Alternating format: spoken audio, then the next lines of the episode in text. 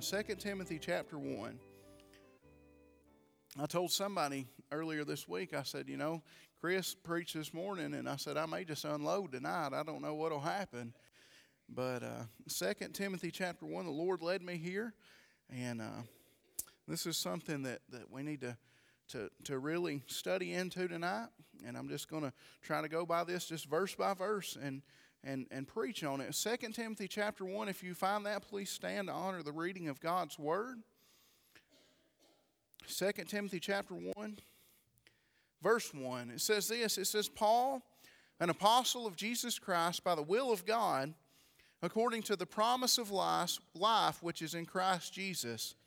To Timothy, my dearly beloved son, grace, mercy, and peace from God the Father and Christ Jesus our Lord. I thank God, whom I serve from my forefathers with pure conscience, that without ceasing I have remembrance of thee in my prayers night and day, greatly desiring to see thee, being mindful of thy tears, that I may be filled with joy. When I call to remembrance the unfeigned faith that is in thee, which dwelt first in thy grandmother Lois and thy mother Eunice, and I am persuaded that in thee also. Wherefore I put thee in remembrance and thou stir up the gift of God which is in thee by putting on of my hands. Here's the verse now. Pay attention to this. It says, For God hath not given us the spirit of fear, but of power and of love and of a sound mind. One more time. For God hath not given us the spirit of fear, but of power and of love and of a sound mind. Let's pray. Father, we love you. God, thank you for all that you do. God, thank you for the good day that you've given us. Lord, we thank you for the service we've had this morning. But God, that's behind us, Lord, and we just pray for, Lord, the time in the Word right now. God, I just pray that you would use me as your vessel. God, I'm absolutely unworthy to stand here tonight, God. I just pray that, that your Word would do the speaking, Lord, and I could just be the mouthpiece, God, be the vessel. Lord, I just pray that you would touch each one that's here. God, let us glean something tonight, God, that we could take it and apply it to our lives. Lord, I just pray that you would bless each one with a, an extra special blessing that's here tonight. Lord, we love you. God, thank you. In Jesus' name, amen. If you knew, let me ask you this question, and, and this is a rhetorical question, but, but if you knew that you were about to be executed and you had one more letter to write, what would you say in it? What advice would you give? If, if you were in prison for something, and, and, and I hope nobody in here ever ends up in that situation, but, but you have to understand that Paul, at this, at this moment, the book of Second Timothy is what we believe to be Paul's last writing. It's the last time that Paul uh, was able to, to, to talk to Luke and tell him what to write down. And so Paul, when he wrote his last letter, could have wrote it to anybody. See, Paul wrote, uh, uh, started many churches, and he could have written to any of the churches. He could have picked the best church that he started, maybe the Philippian church or the church in Colossae, or, or maybe any other place, or maybe he thought, maybe I need to write the Corinthians. But no, at the end of Paul's life, he decided to write Timothy. I want you to understand the situation that this man's in, and I've talked about it before. He's in prison, and he is imminently facing an executioner's axe. It's not that Paul's about to die of old age. He's, he's, he's not just, just getting sick and thinking, well, this is the end of my life. He's thinking that any day that there's going to be some Roman soldiers come down to the pit he's in and drag him out and take him to the chopping block and chop his head off. And in light of that, he decides, hey, I may have just one last chance to write somebody. I may have one last chance to talk somebody, uh, talk to somebody and give them a little bit of advice, a little bit of encouragement. So Paul takes his time and he writes to Timothy. Now we notice in the first few verses, if you look there, and I'll try to find it very quickly, he says that, that Timothy, in verse number two, to Timothy, my dearly beloved son. And then the next three words are only reserved for people that it seems that Paul really loves. He says grace, mercy, and peace. Now, Paul doesn't say that in a lot of his letters, but he says, From God the Father and Christ Jesus our Lord. So Paul is, is preparing Timothy. Now, you have to imagine that Timothy is a young pastor. He's a guy that, that Paul won to the Lord when he went to, to Timothy's hometown and he led him to the Lord. But I want you to see that there's something very important mentioned about Timothy.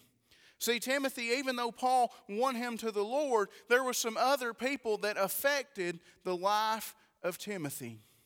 See, I can I can go out and, and I can win anybody to the Lord. Maybe I, I go out and win a young person to the Lord. But see, I don't spend all the time with that young person, do I? I don't, I don't spend every minute of my time with people that I win to the Lord. And so Paul couldn't either. So he says in verse number five, I want you to see this, and we're going to stop here in part for just a few minutes. But he says, When I call to remembrance the unfeigned faith that is in thee. Now, the first thing he talks about is the faith that Timothy uh, already had, not was about to have, but the faith that Timothy had. I want you to understand that Paul knew that he was about to die, that Paul was about to go out of this world, and that he was about to leave the, some of the churches that he started in the hands of this young man. Paul was about to go out and he was saying, Timothy, you've got to be strong in the faith, and I know you have the faith. He said, but it didn't just start with you. And he goes on to say, he says, the unfeigned faith or the, the unmovable faith, the faith that doesn't change, that is in thee, but it says, which dwelt first in thy grandmother Lois. And it says, and thy mother Eunice. And he says, And I am persuaded that in thee also. Now, here's just an interesting little factoid for you that the word grandfather is never mentioned in the Bible, and this is the only reference that you're going to find of grandmother. And when it mentions, how many of your grandmothers in here? Some of you are. Are you proud to be a grandmother? How many of you love your grandchildren? Now, my, my dad's here, and my mom passed away several years ago, and she was proud of her grandkids. And, and I know that grandparents are proud of their grandbabies, aren't they? I mean, honestly, I told Dad last night, I said, Well, Barrett and Shaylee's not going to be at church. And I'm surprised he didn't just say, Well, I just won't come then. No, I'm just kidding. But, but I know I, we, we left Barrett with my dad last night, and I know that, that he loved him. He loves him. And there's that special bond, isn't there, with your, with your grandchildren. And, and I just want to say that Paul saw this in the life of Timothy. That what Paul could not pour into Timothy, Lois and Eunice could. See, they had a special impact on their son and on their grandson. And I just want to say this tonight that, that if you're a grandparent and, and you think, well, maybe I'm getting older and there's not a whole lot I can do, or, or maybe you're an older person, even without grandchildren, I just want to say this tonight because I'm generally preaching to an older crowd tonight. So that's why I kind of want to tell you this pour something into a young person. If you have grandchildren, pour something into them. Kids think they got it all figured out, right? They really do. Parker, he's got it all figured out, don't you, buddy? Yeah, he's nodding his head. I appreciate honesty. I'm just going to come let him preach since he's got it all figured out. But I know that they're sitting there and they're pouring everything that they can into that boy right there and they're doing so much. And, and I think about all the things that, that my grandparents and my parents taught me that the preacher never did. Now, I've been in church all my life. You know that? I mean, I'm like Brother Chris that talked this morning. Uh, you can ask my dad that, that but nine months before I was born, we went to church. I mean, we did. We were going to go to church, and, and I appreciate that. I'm glad I had parents that took me to church. But the preacher only got to see me one or two times a week, and then I went home with them. And, and when I wasn't with them, a lot of times I was with my grandparents and they were teaching me things. Did you know that, that when a kid is, is young, that their, their mind is still malleable? I, I, I don't want you to take this the wrong way, but older people are set in their ways. You're not going to change them. Amen? Did I make anybody mad? I didn't, did I? Some of you look mad right now. But it's the truth. But when you get somebody young and you get somebody smaller, or even even younger people, I say young Masons. How old are you? 18 or 19? 18 or 19. Eh, we can you can still have an impact on him, and you can still reach out to him. And, and even the smaller ones and, and younger folks, these people had an impact. And what was that impact that they had on Timothy? It was the faith that they poured into him. It says that that faith was unfeigned, that that faith was not movable, that that faith was going to be hard to discourage. And he said, It started in your grandmother Lois and in your mother Eunice, and I am persuaded that in thee also. You know, I have a responsibility as a parent to pour into my children. I absolutely do. But I have a responsibility as, as a pastor to try to pour into other people's children. But you, you all have an opportunity as, as older folks and parents and whoever it is to pour into the younger people in this church. You know, Andrew's sitting over here on the on the front pew, and, and Cecil has poured a whole lot into him. But I'm sure that Gary could teach Andrew things that Cecil didn't. Just for an example, wouldn't you agree with that, Brother Gary? You could probably teach Andrew a thing or two, couldn't you? Probably teach him how to play a guitar a little better, better couldn't you? we can learn so much. And, and, and younger people, anybody that's younger in here, Austin and Daniel and, and Sierra and, and Anthony's 25, but, but however old he is, listen to these older folks. I want to talk to the younger folks too. There's not many of you in here tonight, but if an older person is telling you something, listen to them because they've been there, they've done that. They've, they've been through these battles. They've, they've, they've got experience that, that you don't have as, as, uh, as a pastor. I may be the pastor of this church, but I don't know everything and I have to take advice from people. And, and he's not here tonight, so I'll, I'll talk to him. I'll preach on him just a little bit. But you know who gives me a lot of pastoral advice in this church? Brother Albert Harris. Now, he's not a pastor. He's not a preacher that I know of. I know his son is a real good preacher. But Brother Albert, he'll walk up to me and he'll say, Come here, preacher. He, he don't call me Brother Seth. He'll say, Come here, preacher. And he'll tell me something to do.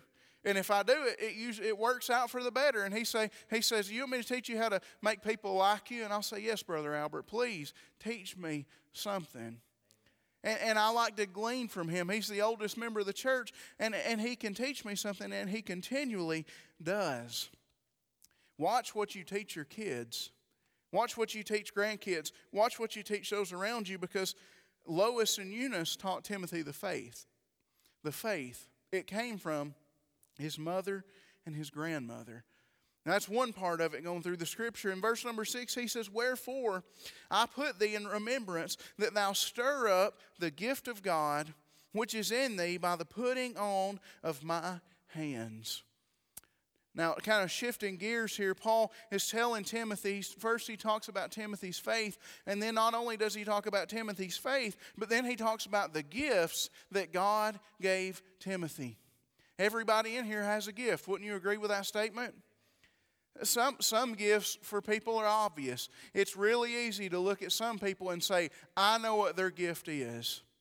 I can just meet some people and shake their hand and talk to them for five minutes and say, I know what their gift is. But some people I don't.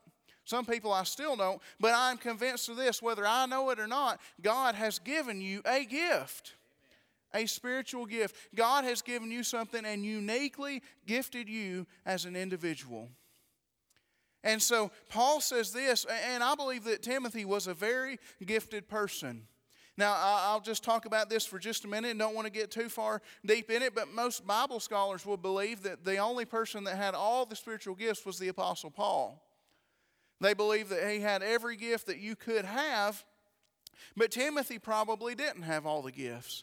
He probably didn't have the charisma that Paul had. He probably didn't have the boldness. He may not have had the knowledge, but the, the fact of the matter is that no matter what he had, Paul said that he needed to be using it. Why, how do I know that? Because he says, Wherefore I put thee in remembrance of that, that you stir up or, or that you, you, you use it, the gift of God which is in thee by the putting on of my hands. See, you know, sometimes we, we know what our gift is, and we just don't use it. It's obvious to us, and we know it, but, but so many people don't do that. I'll encourage you tonight, just like Paul encouraged Timothy to stir up whatever gift you have. To just reach in there, and sometimes that's what you have to do. You know, if, if water sits too long, what happens to it? It stagnates, right? if it's not moving and you've got to stir it up you've got to move it and get it moving again and that's exactly what paul is telling timothy here that, that each one of us is uniquely gifted and that we need to be stirring it up verse 7 it says for god hath not given us the spirit of fear god has not given us the, given us the spirit of fear and so he talks about timothy's faith and then he talks about Timothy's gifts, Why is he doing that? Because Timothy is about to have to face life without Paul. See, I'm sure that when Timothy was out there starting churches, when he was out there pastoring, I, I, have no doubt in my mind that there were far more correspondences between Timothy and Paul than we have right here. No doubt. No doubt there was. And Timothy leaned on Paul. He depended on Paul for Paul's knowledge, for his advice, for his apostolic authority. All these things that Paul had to offer were suddenly about to come to an end. Now you have to imagine that that would be a scary thing, wouldn't it? When, when, somebody, uh, when somebody dies, there's a change, right? Automatically. There, there, when somebody passes away, there's going to be some kind of change. But Paul had an impact on the world that I would say, like no other person besides Jesus Christ had on the world. He would see thousands of people saved. He started churches. We're still reading his teachings 2,000 years later. He had such a great impact, and yet that, that he was about to die. He was just a mortal like you and me, and his life was about to come to an end. And he was putting some of this responsibility in the hands of Timothy, a great responsibility. And I don't know about you, but, but when, thing, when big things are happening in my life, when major things are about to take place, sometimes I get a little scared, don't you? When you're about to have a, a big undertaking, you, you get a little nervous sometimes, don't you? When anybody bought a house, like made a really big purchase like a house, and you get nervous about it, you, you do, right? Agree with me. If you don't, then I need to have your kind of money, I guess. I don't know. But you all know what I mean. You understand where I'm coming from, right? That, that when there's a big change, when something big is about to take place in your life, you get a little nervous. When change happens, we get nervous, don't we? And this, there was about to be a big change in Timothy's life. The Apostle Paul was, was no doubt just staring down, looking at the block, saying, The executioner's going to come get me. And Timothy's saying, I'm about to lose the guy that's taught me everything. I'm about to lose my spiritual father here. And no doubt there was a spirit of fear in him. There was a, a spirit, and he, he said, What am I going to do when, when there's a problem in the church and I don't know how to handle it? And I can't write Paul a letter and ask him for his advice, or I can't go to him, or he, can, he don't start more churches. Whatever the situation is, there was no doubt an element of fear in Timothy's life. And I look around churches today, and you know what I see? An element of fear. Wouldn't you agree? That Christians are, are sometimes they're, they're just scared to do anything. We get scared and we look around at, the things that are going around uh, going on around us, and, and it seems like that we have a sense of fear sometimes. And we get scared and, and we get scared about doing things or, or talking to certain people or reaching out and, or doing things that we've never done before. But that's not of God. Fear, it, it's not of God. It says that God hath not given us the spirit of fear. If you're, if you're scared of something, if you're afraid of, of, of something that's happening in your life, did you know God didn't give that to you? That's pretty, that's pretty strange to think about, isn't it? But I'm not making that up. That's not my opinion. I can stand on the authority of the Word of God that says if you have the spirit of fear, that God's not in it. But God did give us a spirit. God gave us the Holy Spirit, but there's more spirits besides the Holy Spirit. Did you know that? There's a lot of spirits. There's all kinds of spirits in the world. There, uh, uh, the Bible says that we, we don't battle against flesh and blood, but we, we fight a spiritual battle. And there's all kinds of spirits. There, there can be different spirits in a church service. There can be the Holy Spirit moving. There can be the spirit of conviction, but there can also be the spirit of distraction, the spirit of fear, the spirit of pride. In all kinds of spirit, there, there, we, we're in a spiritual war. And we need to understand that. We need to take hold of that. And Paul said that we don't have, we shouldn't have, or we, if we do, it's not of God, the spirit of fear. But what did he give us the spirit of? Well, first he gave us the spirit of power. Now, I, I've not, I'm not, I don't have any power on my own. I absolutely do not. But I come in the name of God. And God has all power. God is omnipotent. Amen. He has all power that's ever been. And we should, in light of that, we shouldn't be really scared of anything. We shouldn't fear anything, knowing that we have the Spirit of the power of God. But not only do that, uh, we have that, but we have the Spirit of love. Well, I wish some churches would get a hold of this, don't you? The Spirit of love. I wish some individuals would get a hold of the Spirit of love. Paul said, Timothy, he said, I know you're scared. I understand that you you have a big undertaking. He said, but Timothy, God is on your side. You have the power of God. He said, but not only do you have that, he said, but you have the spirit of love. I believe that Paul loved people. And, and, and as we as Christians, we ought to love people. Did you know that? We absolutely should. I, I, think that's one thing that we fall short of is we just don't love people like we should. Because just as I said in the, the, the little thing I said before prayer, I'm concerned because people are going to die and go to hell. Why? Because I love those folks. You know, I've got, I've got close family members that are unsaved, and I love them, and I don't want them to go to hell. But see, it, it shouldn't stop there at our families. God has given us, who? The Christians, the church, the Spirit of love. We should care deeply about those around us, but it seems like that, that if we're not careful, we just get concerned about ourselves. We just think about ourselves and we have a selfish attitude. But then he goes on to say, and I really like this one because I, I think some of us are missing it. And the spirit of a sound mind. A sound mind. You know, if, if Satan fights us anywhere. I've said it. It's right here. It's in our mind. That's where I fight most of my battles. I've never I've never had a bit of persecution come against me. You know that? The closest I've ever been to being persecuted as a Christian when I was walking through a Muslim neighborhood and was told to leave. That's as close as I've come to persecution. And I was ready to leave. All right, I'm not going to lie to you. I got a spirit of fear right then.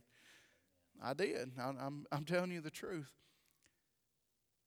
and I've never I've never faced the things that Paul faced. I've never faced the executioner's axe. I've never been locked up in prison. I've never faced any of those things. But I have faced a lot of things right here. I faced a lot of things that, that the, the devil tries to get inside of my head and he lies to me. And, and here's the bad part about it is not only does Satan lie to us, but we believe him. Don't we? We believe him. He'll get in our he'll get in our heads and he'll tell us some things. And before you know it, he'll tell us enough that we start to believe him. And we'll start being fearful because of that, won't we, Brother Gary? We'll think Satan will tell us we're not good enough, or we're not strong enough, or we don't have enough faith. And he'll tell us that in our mind, and we'll get fearful. But God said, no. If you, if you want to avoid having a fearful mind or having a, a fearful spirit, He said, have a sound mind.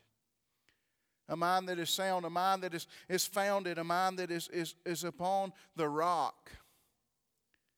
And that rock is who? Jesus. He said to have a sound mind. God gave us that spirit. Do you understand that? When it said that, it says that God didn't give us a spirit of fear, but what He did give us was the spirit of power, the spirit of love, and the spirit of a sound mind. If you're saved, somewhere in you, you have those spirits, or at least you should. But sometimes those spirits, they get overtaken by the spirit of fear. They get overtaken by the spirit of pride and, and all these other things, all these spirits that we shouldn't have, but we do. And, and Paul says that they're not of God. Timothy was, is, is a great guy, and we don't hear much about him, but he had a big challenge, but he had a big God, didn't he? And each of us uh, are, are, are tasked with the same thing that Timothy was tasked with. And that is to go into a, a sinful world and tell people about Jesus. Did you know that's our mission? It's simple, isn't it? I think I, I, sometimes we overcomplicate it so bad. Uh, you know, I got up here and I made what five minutes worth of announcements of things that we're doing, and it gets complicated sometimes. But at the end of the day, my job is to go out there and win people to Jesus. That's it. That's what I'm to do. And you can't do that with a spirit of fear. I'll, I'll just tell you this. Can I confess something to you? That I'm an introvert. Can y'all tell that? Do y'all know what an introvert is? You do, don't you? I mean, I have to get up here and I have to stand in front of the uh, in front of the crowd and, and talk to you, and I don't mind being in front of you. I don't like being in crowds. All right, that's just the honest truth. But as an introvert, sometimes I'm scared to talk to people. That's just how it is. I, I see some people agreeing with me, nodding your head. Uh, is anybody in here that way? I am. I am. I, you know, uh, there's some people in this world can, that can just walk up and strike up a conversation. Anybody come to mind in this sanctuary? That'd be Brother Cecil, right? Can he can Cecil could strike up a conversation with his pulpit. I'm telling you, he really could. But that's not me. And I have that spirit of fear sometimes. And Satan tells me, hey, as the pastor of that church, that church is not going to grow, or that you're not doing it right, and all these things. And I get the spirit of fear inside of me. And I have to stop and I have to reassess and I have to say, wait a minute. The Bible says that I have the, the spirit of power, the spirit of love, and the spirit of a sound mind, and there's no room for fear. There's no room for that. I want you to understand that if you will step out on faith, just as Timothy was just, he was about to be forced to step out on his own. If you'll step out on faith, God will be with you. God, it, it, the power of God goes with Christians. I want you to understand that. We have God on our side. Isn't that a blessing? I've been talking Wednesday nights uh, about. I've been talking about cults and and uh, you know I call names Jehovah's Witness, Mormons, and and folks that we know that that don't believe us. But I'll say this about the Jehovah's Witness: they'll outwork any Baptist by far. Oh, they will. They'll they'll beat your door down. They'll give you literature. They'll come and they'll make it sound good, and then their church is growing. But you know what? They don't have the power of God. How, how's that work? You ever think about that? These people go out and they work themselves to death and don't even have God on their side. And here we are, we have the Holy Spirit, we have the power of God, we have the Spirit of love, and we have the Spirit of a sound mind. What can we accomplish with those things? But instead, they're so often overtaken with the spirit of fear.